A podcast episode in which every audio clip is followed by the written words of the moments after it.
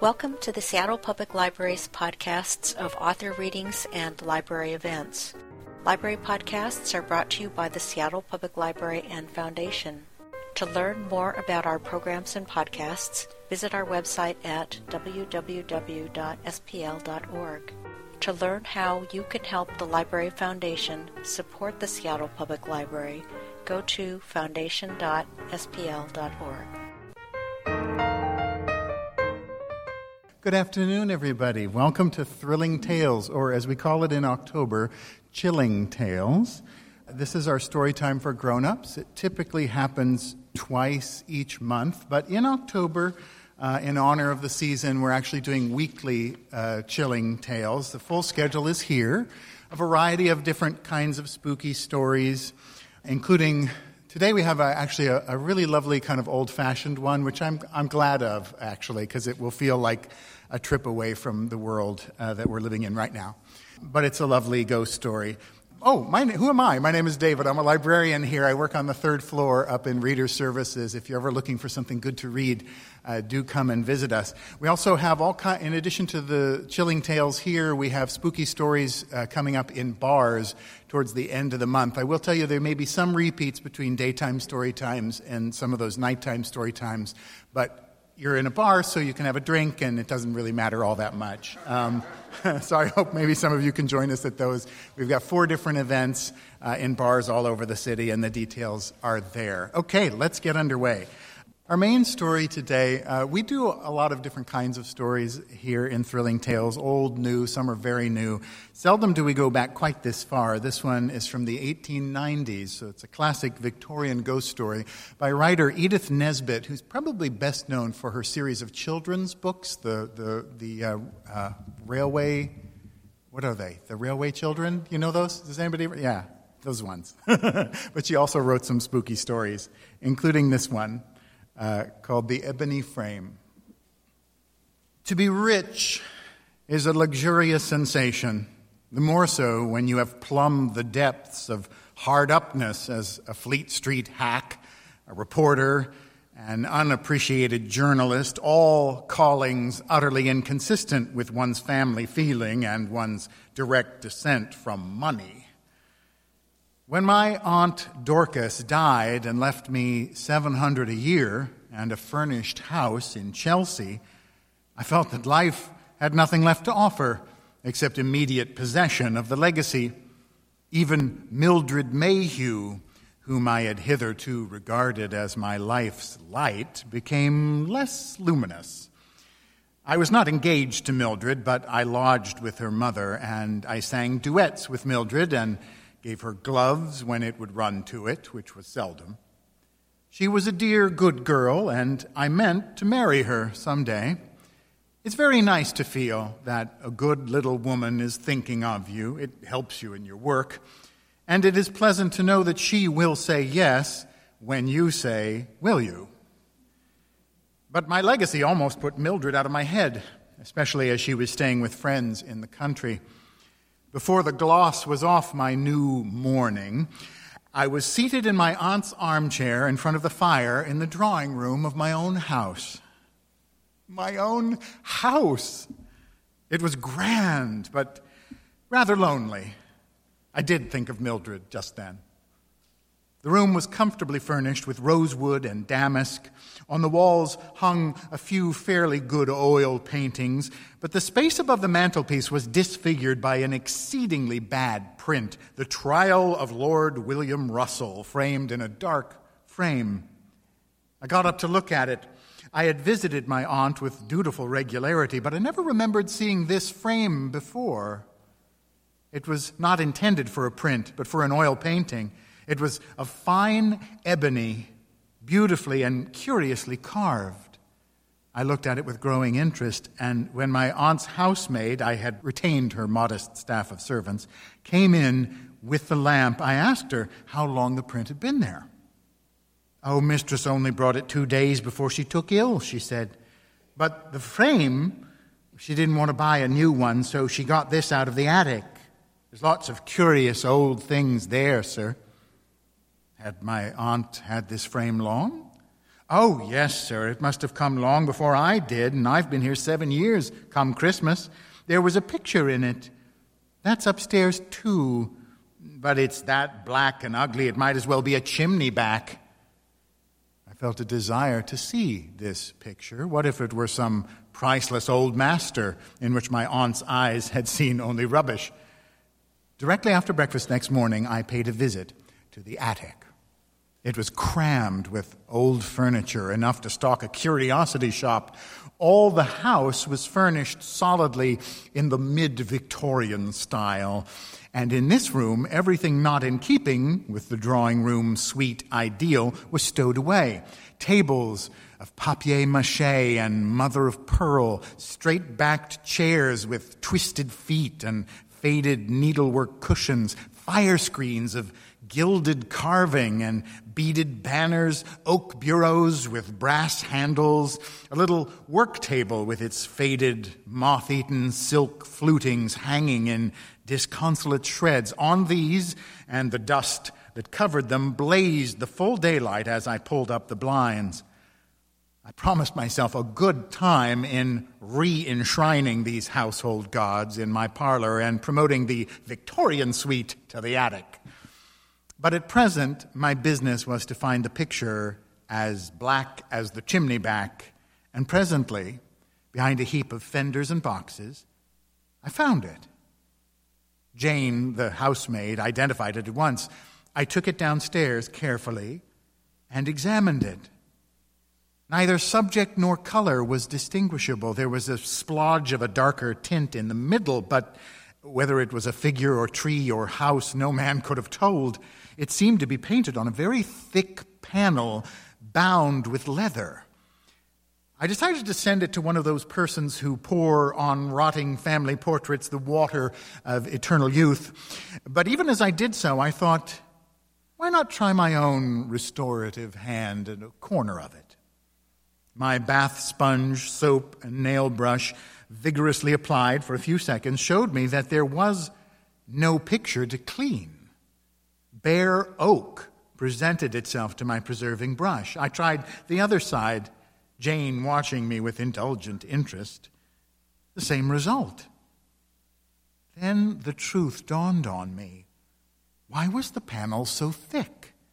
I, I tore off the leather binding, and the panel divided and fell to the ground in a cloud of dust.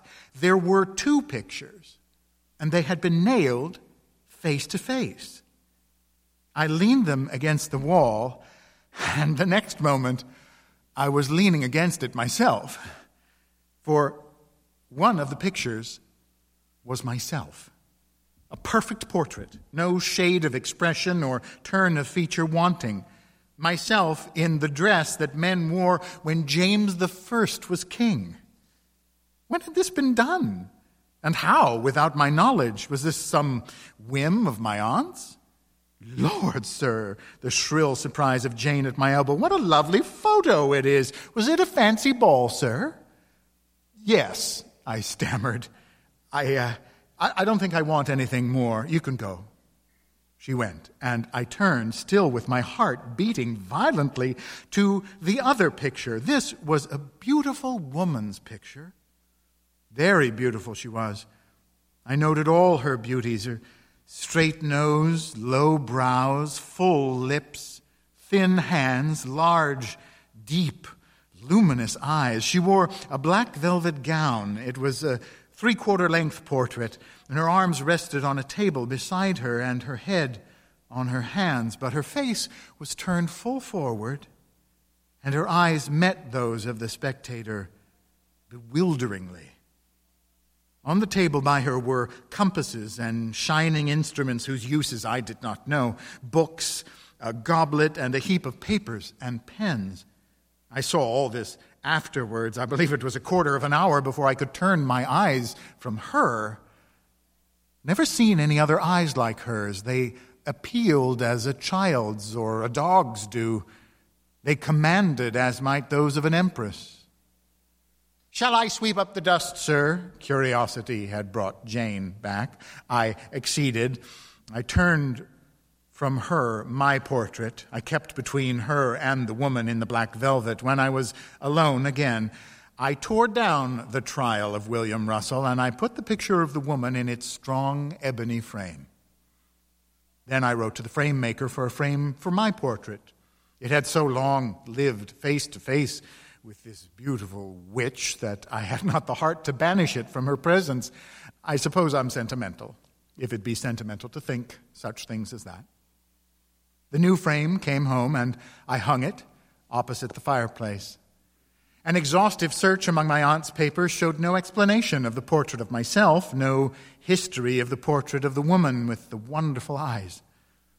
I only learned that all the old furniture together had come to my aunt at the death of my great uncle, the head of the family, and I should have concluded that the resemblance was only a family one if everyone who came in had not exclaimed at the speaking likeness.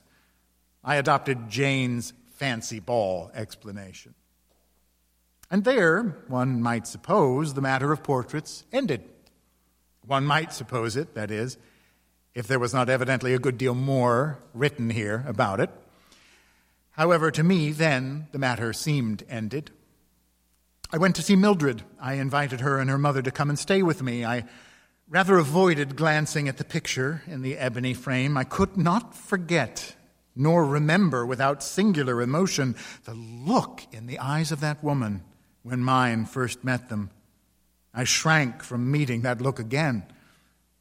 I reorganized the house somewhat, preparing for Mildred's visit. I, I brought down much of the old fashioned furniture, and after a long day of arranging and rearranging, I sat down before the fire, and lying back in a pleasant languor, I idly raised my eyes to the picture of the woman. I met her dark, deep, hazel eyes, and once more my gaze was held fixed as by strong magic kind of fascination that keeps one sometimes staring for whole minutes into one's own eyes in the glass. I gazed into her eyes and felt my own dilate, pricked with a smart like the smart of tears. I wish, I said, oh, how I wish you were a woman, not a picture. Come down, come down. I laughed at myself as I spoke, but even as I laughed, I held out my arms. I was not sleepy. I was not drunk. I was as wide awake and as sober as ever was a man in the world. And yet, as I held out my arms, I saw the eyes of the picture dilate, her lips tremble. If I were to be hanged for saying it, it is true. Her hands moved slightly sort of flicker of a smile passed over her face. I sprang to my feet. Well, this won't do, I said aloud. Firelight does play strange tricks. I'll, I'll have the lamp. I made for the bell. My hand was on it when I heard a sound behind me and turned, the bell still unrung. The fire had burned low and the corners of the room were deeply shadowed, but surely there, Behind the tall, worked chair was something darker than a shadow. I must face this out, I said, or I shall never be able to face myself again. I left the bell, I seized the poker, and battered the dull coals to a blaze. Then I stepped back resolutely and looked at the picture. The ebony frame was empty. From the shadow of the worked chair came a soft rustle, and out of the shadow the woman of the picture was coming, coming towards me.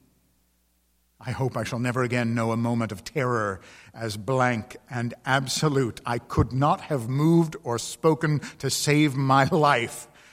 Either all the known laws of nature were nothing or I was mad. I stood trembling, but I am thankful to remember I stood still while the black velvet gown swept across the hearthrug towards me. The next moment, a hand touched me, a hand, soft, warm, and human. And a low voice said, You called me. I am here. At that touch and that voice, the world seemed to give a sort of a, a bewildering half turn. I hardly know how to express it, but at once it seemed not awful, not even unusual for portraits to become flesh, only most natural, most right, most unspeakably fortunate. I laid my hand on hers. I looked from her to my portrait. I could not see it in the firelight. We are not strangers, I said. Oh, no, not strangers. Those luminous eyes were looking up into mine. Those red lips were near me. With a passionate cry, a sense of having recovered life's one great good that had seemed wholly lost, I clasped her in my arms. She was no ghost. She was a woman, the only woman in the world. How long, I said, how long is it since I lost you? She leaned back, hanging her full weight on the hands that were clasped behind my head. How can I tell how long? There is no time in hell, she answered. It was not a dream. Hmm? No, there are no such dreams. I wish to God there could be.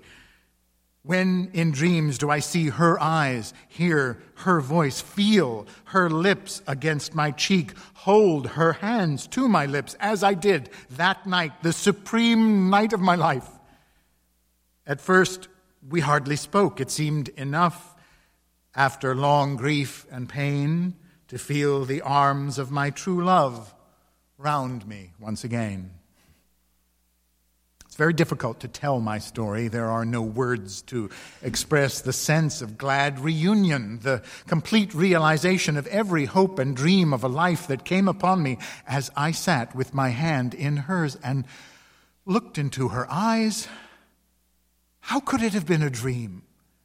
When I left her sitting in the straight back chair, and I went down to the kitchen to tell the maids that I should want nothing more, that I, I, was busy and I did not wish to be disturbed. And when I fetched wood for the fire with my own hands and bringing it in, I found her still sitting there. Saw the little brown head turn as I entered, saw the love in her dear eyes. When I threw myself at her feet and I blessed the day I was born, since life had given me this not a thought of Mildred. All other things in my life were a dream. This, its one splendid reality. I'm wondering, she said after a while, when we had made such cheer, each of the other, as true lovers may after long parting. I'm wondering how much you remember of our past. I remember nothing but that I love you, that I have loved you all my life. You remember nothing. Really? Nothing. Only that I am truly yours, that we have both suffered, that. Tell me, my mistress dear, all that you remember. Explain it all to me. Make me understand. And yet, I, I, I don't want to understand. It is enough that we are together. If it was a dream, why have I never dreamed it again? She leaned down towards me. Her arm lay on my neck and drew my head till it rested on her shoulder. I am a ghost, I suppose, she said, laughing softly, and her laughter stirred memories which I just grasped at and just missed. But you and I know better, don't we? I will tell you everything you've forgotten. We loved each other. Oh, but, well, no, you've not forgotten that. And when you came back from the wars, we were to be married. Our pictures were painted before you went away. You know I was more learned than women of that day. Dear one, when you were gone, they said I was a witch. They tried me. They said I should be burned just because I had looked at the stars and gained more knowledge than other women. They must needs bind me to a stake and let me be eaten by the fire, and you far away. Her whole body trembled and shrank. Oh, love, what dream would have told me that my kisses would soothe even that memory? The night before, she went on, the devil did come to me. I was innocent before. You know it, don't you? And even then, my sin was for you, for you, because of the exceeding love I bore you. The devil came, and I sold my soul to eternal flame, but I got a good price. I got the right to come back through my picture if anyone looking at it wished for me, as long as my picture stayed in its ebony frame. That frame was not carved by man's hand. I got the right to come back to you, oh, my heart's heart. And another thing I won, which you shall hear anon. They burned me for a witch. They made me suffer hell on earth. Those, those faces all crowding around the crackling wood and the choking smell of the smoke. Oh, love, no more. No, no, no more. When my mother sat that night before my picture, she wept and cried, Come back, my poor lost child. And I went to see her with glad leaps of heart. Well, dear, she shrank from me. She fled. She shrieked and moaned of ghosts. She had our pictures covered from sight and put again in the ebony frame. She had promised me that my picture should stay always there. And ah, through all these years, your face was against mine. She paused. But the man you loved? You came home. My picture was gone. They lied to you. And you married another woman. But someday I knew that you would walk the world again and that I should find you. The other gain? I asked. The other gain, she said slowly, I gave my soul for. It is this if you also will give up your hopes of heaven, I can remain a woman. I can remain in your world. I can be your wife. Oh, my dear, after all these years, at last, at last. If I sacrifice my soul, I said slowly, and the words did not seem an imbecility, if I sacrifice my soul, I win you? Oh, my love, it's a contradiction in terms. You are my soul. Her eyes looked straight into mine. Whatever might happen, whatever did happen, whatever may happen, our two souls in that moment met and become one. Then you choose, you deliberately choose to give up your hopes of heaven for me as I gave up mine for you. I will not, I said, give up my hopes of heaven on any terms. Tell me what I must do that you and I may make our heaven here as now. I will tell you tomorrow, she said. Be alone here tomorrow night.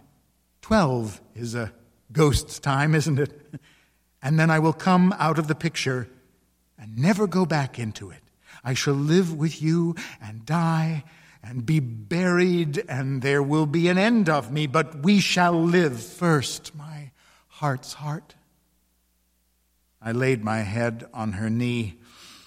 A strange drowsiness overcame me. Holding her hand against my cheek, I lost consciousness. When I awoke, the gray November day was glimmering ghost like through the uncurtained window. My head was pillowed on my arm and rested. I raised my head quickly. Ah, not on my lady's knee, but on the needle-worked cushion of the straight-backed chair. I sprang to my feet. I was stiff with cold and dazed with dreams, but I turned my eyes on the picture, and there she sat, my lady, my dear love. I held out my arms, but the passionate cry that I would have uttered died on my lips. She had said twelve o'clock. Her lightest word was my law. So I only stood in front of the picture and gazed into those gray green eyes till tears of passionate happiness filled my own. Oh, my dear, my dear, how shall I pass the hours until I see you again? No thought then of my whole life's completion and consummation being a dream. I staggered up to my room, fell across my bed, and slept heavily and dreamlessly. When I awoke, it was high noon. Mildred and her mother were coming to lunch. I remembered at one o'clock Mildred coming and her existence. Now, indeed, the dream began with a penetrating sense of the futility of any action apart from her. I gave the necessary orders for the reception of my guests. When Mildred and her mother came, I received them with cordiality, but my genial phrases all seemed to be someone else's. My voice sounded like an echo. My heart was not there. Still, the situation was not intolerable until the hour when afternoon tea was served in the drawing room. Mildred and my mother kept the conversational pot boiling with a profusion of genteel commonplaces, and I bore it as one in sight of heaven can bear mild purgatory. I looked up at my sweetheart in the ebony frame, and I felt that anything which might happen, any irresponsible imbecility, any bathos of boredom, was nothing if, after all, she came to me again. And yet, when Mildred, too, looked at the portrait and said, Well, doesn't she think a lot of herself? Theatrical character, I suppose? One of your flames, Mr. Devine? I had a sickening sense of impotent irritation, which became absolute torture when Mildred, how could I have ever admired that chocolate box barmaid style of prettiness, threw herself into the high back chair, covering the needlework with ridiculous flounces, and added, Silence gives consent. Who is it, Mr. Devine? Tell us about her. I'm sure she has a story. Poor little Mildred sitting there, smiling, serene in her confidence that her every word charmed me, sitting there with her rather pinched waist, her rather tight boots, her rather vulgar voice, sitting in the chair where my dear lady had sat when she told me her story. I could not bear it. Don't sit there, I said. It, it's not comfortable. But the girl would not be warned. With a laugh that set every nerve in my body vibrating with annoyance, she said, Oh dear, I mustn't sit in the same chair as your black velvet woman. I looked at the chair in the picture. It was the same. And in her chair, Mildred was sitting. Then a horrible sense of the reality of Mildred came upon me. Was all this a reality after all, but for fortunate chance might Mildred have occupied not only her chair, but her place in my life? I rose. I, I, hope you will not think me very rude, I said, but I am obliged to go out. I forget what appointment I alleged. The lie came readily enough. I faced Mildred's pouts with the hope that she and her mother would not wait dinner for me. I fled in another minute, I was safe, alone, under the chill, cloudy autumn sky, free to think, think, think of my dear lady. I walked for hours along streets and squares. I lived over and over again every look, word, and hand touch, every kiss. I was completely, unspeakably happy. Mildred was utterly forgotten. My Lady of the Ebony Frame filled my heart and soul and spirit. As I heard 11 boom through the fog, I turned and went home. When I got to my street, I found a crowd surging through it, a strong red light filling the air. The house was on fire. Mine! I elbowed my way through the crowd, the picture of my lady. That, at least, I could save. As I sprang up the steps, I saw as in a dream. Yes, all of this was really dreamlike. I saw Mildred leaning out of the first floor window, wringing her hands. Come back, sir, cried a fireman. We'll get the young lady out right enough. But my lady? The stairs were crackling, smoking, and as hot as hell. I went up to the room where her picture was. Strange to say, I only felt that the picture was a thing that we should like to look on through the long, glad, wedded life that was to be ours. I never thought of it as being one with her. As I reached the first floor, I felt arms about my neck. The smoke was too thick for me to distinguish features. Save me, a voice whispered. I clasped the figure in my arms and I bore it with a strange dis-ease down the shaking stairs and out into safety. It was Mildred. I knew that directly. I clasped her. Stand back, cried the crowd. Everyone safe, cried a fireman. The flames leaped from every window. The sky grew redder and redder. I sprang from the hands that would have held me. I leaped up the steps. I crawled up the stairs. Suddenly the whole horror came to me as long as my picture remains in the ebony frame. What if picture and frame perished together? I fought with the fire and with my own choking inability to fight with it. I, I pushed on. I must save my picture. I reached the drawing room, and as I sprang in, I saw my lady, I swear it, through the smoke and the flames, hold out her arms to me, to me who came too late to save her, to save my own life's joy. Never saw her again. Before I could reach her or cry out to her, I felt the floor yield beneath my feet and I fell into the flames below. How did they save me? what does that matter? They saved me somehow. Curse them. Every stick of my aunt's furniture was destroyed. My friends pointed out that as the furniture was heavily insured, the carelessness of a nightly studious housemaid had done me no harm. no harm. That was how I won and lost my only love. I deny with all my soul in the denial that it was a dream. There are no such dreams. Dreams of longing and pain there are in plenty, but dreams of complete, of unspeakable happiness. Ah, no. Now it's the rest of life that is a dream.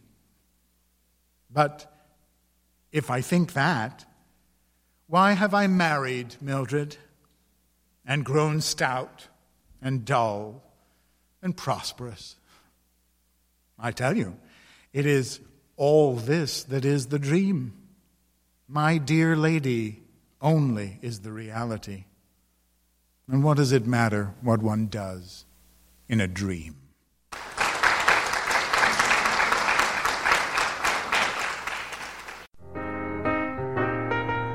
This podcast was presented by the Seattle Public Library and Foundation and made possible by your contributions to the Seattle Public Library Foundation. Thanks for listening.